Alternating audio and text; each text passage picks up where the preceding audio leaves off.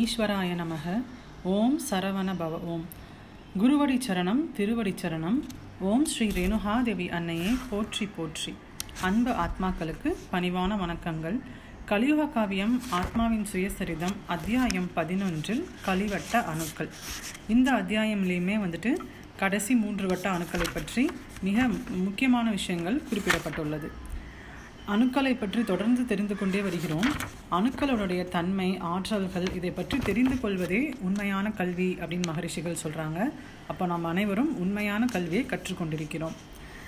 நாம் எந்த அளவிற்கு இந்த கல்வியை கற்பதில், அணுக்களை பற்றி தெரிந்து கொள்வதில் ஆர்வம் காட்டுகிறோமோ அந்த அளவிற்கு நம் எண்ணங்களில் அழுத்தம் ஏற்பட்டு அந்த அழுத்தமே நம்முடைய நல்ல குருதியை ஒரு வட்டத்திலிருந்து அடுத்த வட்டத்திற்கு கடத்தி செல்லும், அதாவது உள்நோக்கி எடுத்துக்கொண்டு செல்லும் அப்படின்னு சொல்கிறாங்க.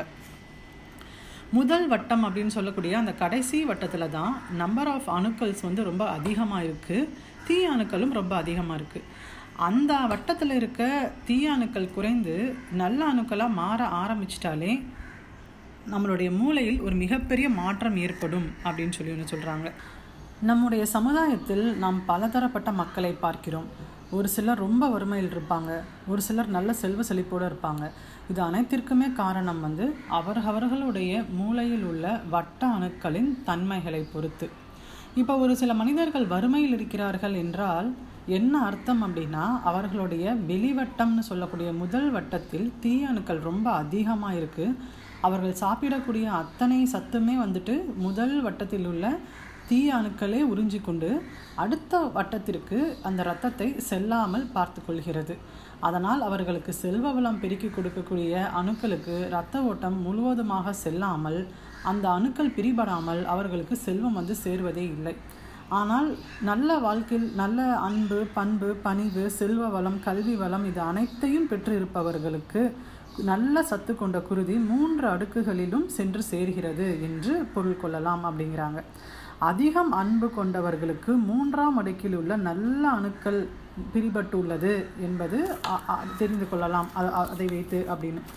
இப்போ ஒரு வட்டத்தில் நல்ல அணுக்கள், தீய அணுக்கள்னு ரெண்டுமே இருக்குது அப்படின்னு பார்த்தோம்.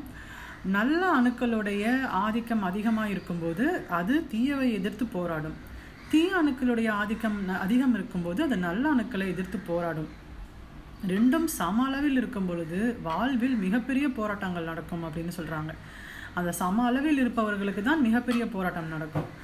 அந்த தீய அணுக்கள் குறைந்து நல்ல அணுக்கள் அதிகம் பெருக பெருக பெருக அவர்கள் வாழ்வில் ஞானிகள் ஆவார்கள் அப்படின்னு ஒரு பெரிய கருத்தை இதில் சொல்கிறாங்க.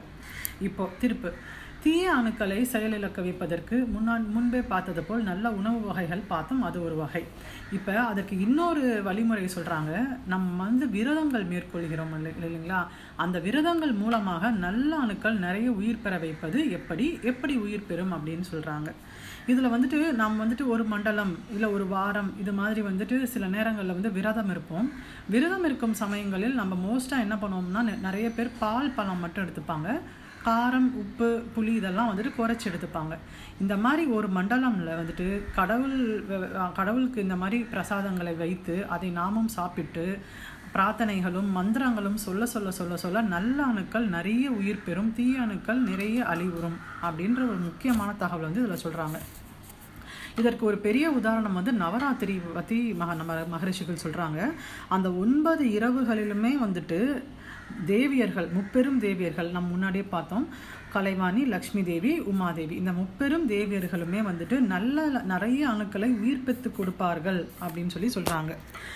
அப்போ நம்ம மொத்தம் 9 நாட்களில் முதல் 3 நாட்கள் உமையவளை வேண்டி அவர்களுக்கு உண்டான உணவை அவர்களுக்கு சமர்ப்பித்து அவர்களை பிரார்த்தனை செய்யும் பொழுது 3ஆம் வட்டத்தில் உள்ள நல்ல அணுக்கள் அனைத்தும் உயிர் பெறும், அதன் மூலமாக அன்பு பெருகும்.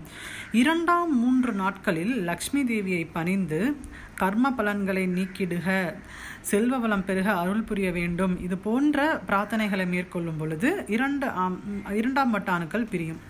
3ஆம் 3 நாட்களும் கலைமகளையும் கலைமகளை பிரார்த்தித்து செய்யும் பொழுது நமக்கு வந்து நல்ல அறிவு பெருகும். இதுவே வந்துட்டு அந்த நவராத்திரியினுடைய தாத்பரியம் அப்படின்னு சொல்லி சொல்கிறாங்க. இன்னொரு விஷயம் என்னென்னா, விரதம் மேற்கொள்வது அப்படிங்கிறது சாப்பிடாமல் இருப்பது சுத்தமாக கிடையாது. ஒருவேளை நம்ம விரதம் இருக்கோம் அப்படின்ற ஒரு பேரில் உண்ணாமையே இருந்தோம் அப்படின்னா அந்த விரதம் நமக்கு, அந்த விரதத்திற்கான எந்த பலனும் நமக்கு கிடைக்காது அப்படின்னு சொல்லி சொல்கிறாங்க. அப்போ என்ன பண்ணணும்னா, எந்த விரதம் இருந்தாலுமே அதற்கு அன்று நல்ல உணவு வகைகளை எடுத்து நல்ல பிரார்த்தனை செய்வது மூலமாக நல்ல அணுக்கள் அதிகமாக உயிர் பெறும். அந்த காலகட்டங்கள், அதாவது இந்த நவராத்திரின்னு சொல்லக்கூடிய பர்டிகுலராக அந்த 9 நாட்களில் மாமிசம் அதிகமாக உண்பவர்களுக்கு தீய அணுக்கள் அதிகம் பெருகி அவர்கள் அழிவுறுவர் அப்படின்னு சொல்லிட்டு நம்ம மகரிஷிகள் சொல்கிறாங்க. இது நமக்கு கிடைச்சிருக்க ஒரு நல்ல தகவல். ஏனென்றால் நவராத்திரி அப்படின்னாலே 9 வகையான உணவு வகைகள், 9 வகையான நிறங்களில் ஆடைகள் உடுத்துவது, இது போன்ற ஒரு செலிப்ரேஷனாகவே அது போயிட்டு இருந்தது. ஆனால் அதோடைய உண்மையான தாத்பரியம் வந்துட்டு எனக்கு இது வரைக்கும் தெரியாது, இப்போ தான் முதல் தெரிவிச்சிருக்கேன். இதுல நமக்கு ஒரு சந்தேகம் வரலாம். முதல் 3 நாட்கள்ல உமையவள் அப்படின்னா 3வது வட்டம், எப்படி முதல் வட்டம் இல்லாமல் 3ஆம் வட்டம்ல இருந்து வராங்க அப்படின்ற ஒரு சந்தேகம் இருக்கலாம். இப்ப நமக்கு பொறுத்த வரைக்கும் தான் வெளியிலிருந்து உள்ள போறோம். உயராற்றல்கள் நம்மளை அணுக வேண்டும் என்றால் அவர்கள் உள்ளிருந்து தான் வெளியே வருவார்கள். அதற்போல முதல் 3 நாட்களில் அன்பு, அதன் பின் கர்மவினை, கடைசியாக அறிவு, அந்த மாதிரி தான் 3 கட்ட அணுக்களும் பிரிபடும் அப்படின்னு சொல்லிட்டு இதுல வந்து உணர்த்தப்பட்டிருக்கு. என் சிற்றறிவுக்கு எட்டியவரை சொல்லியிருக்கிறேன். புத்தகத்தை முழுமையாக படித்து முழு ஞானம் பெறுவோம். இப்பதிவில் உள்ள நிறைகள் அனைத்தும் குரு அன்னையை சாரும், குறைகள் அனைத்தும் எமையே சாரும். ஏதேனும் குறை இருப்பின் மன்னித்தருளுங்கள். நன்றி.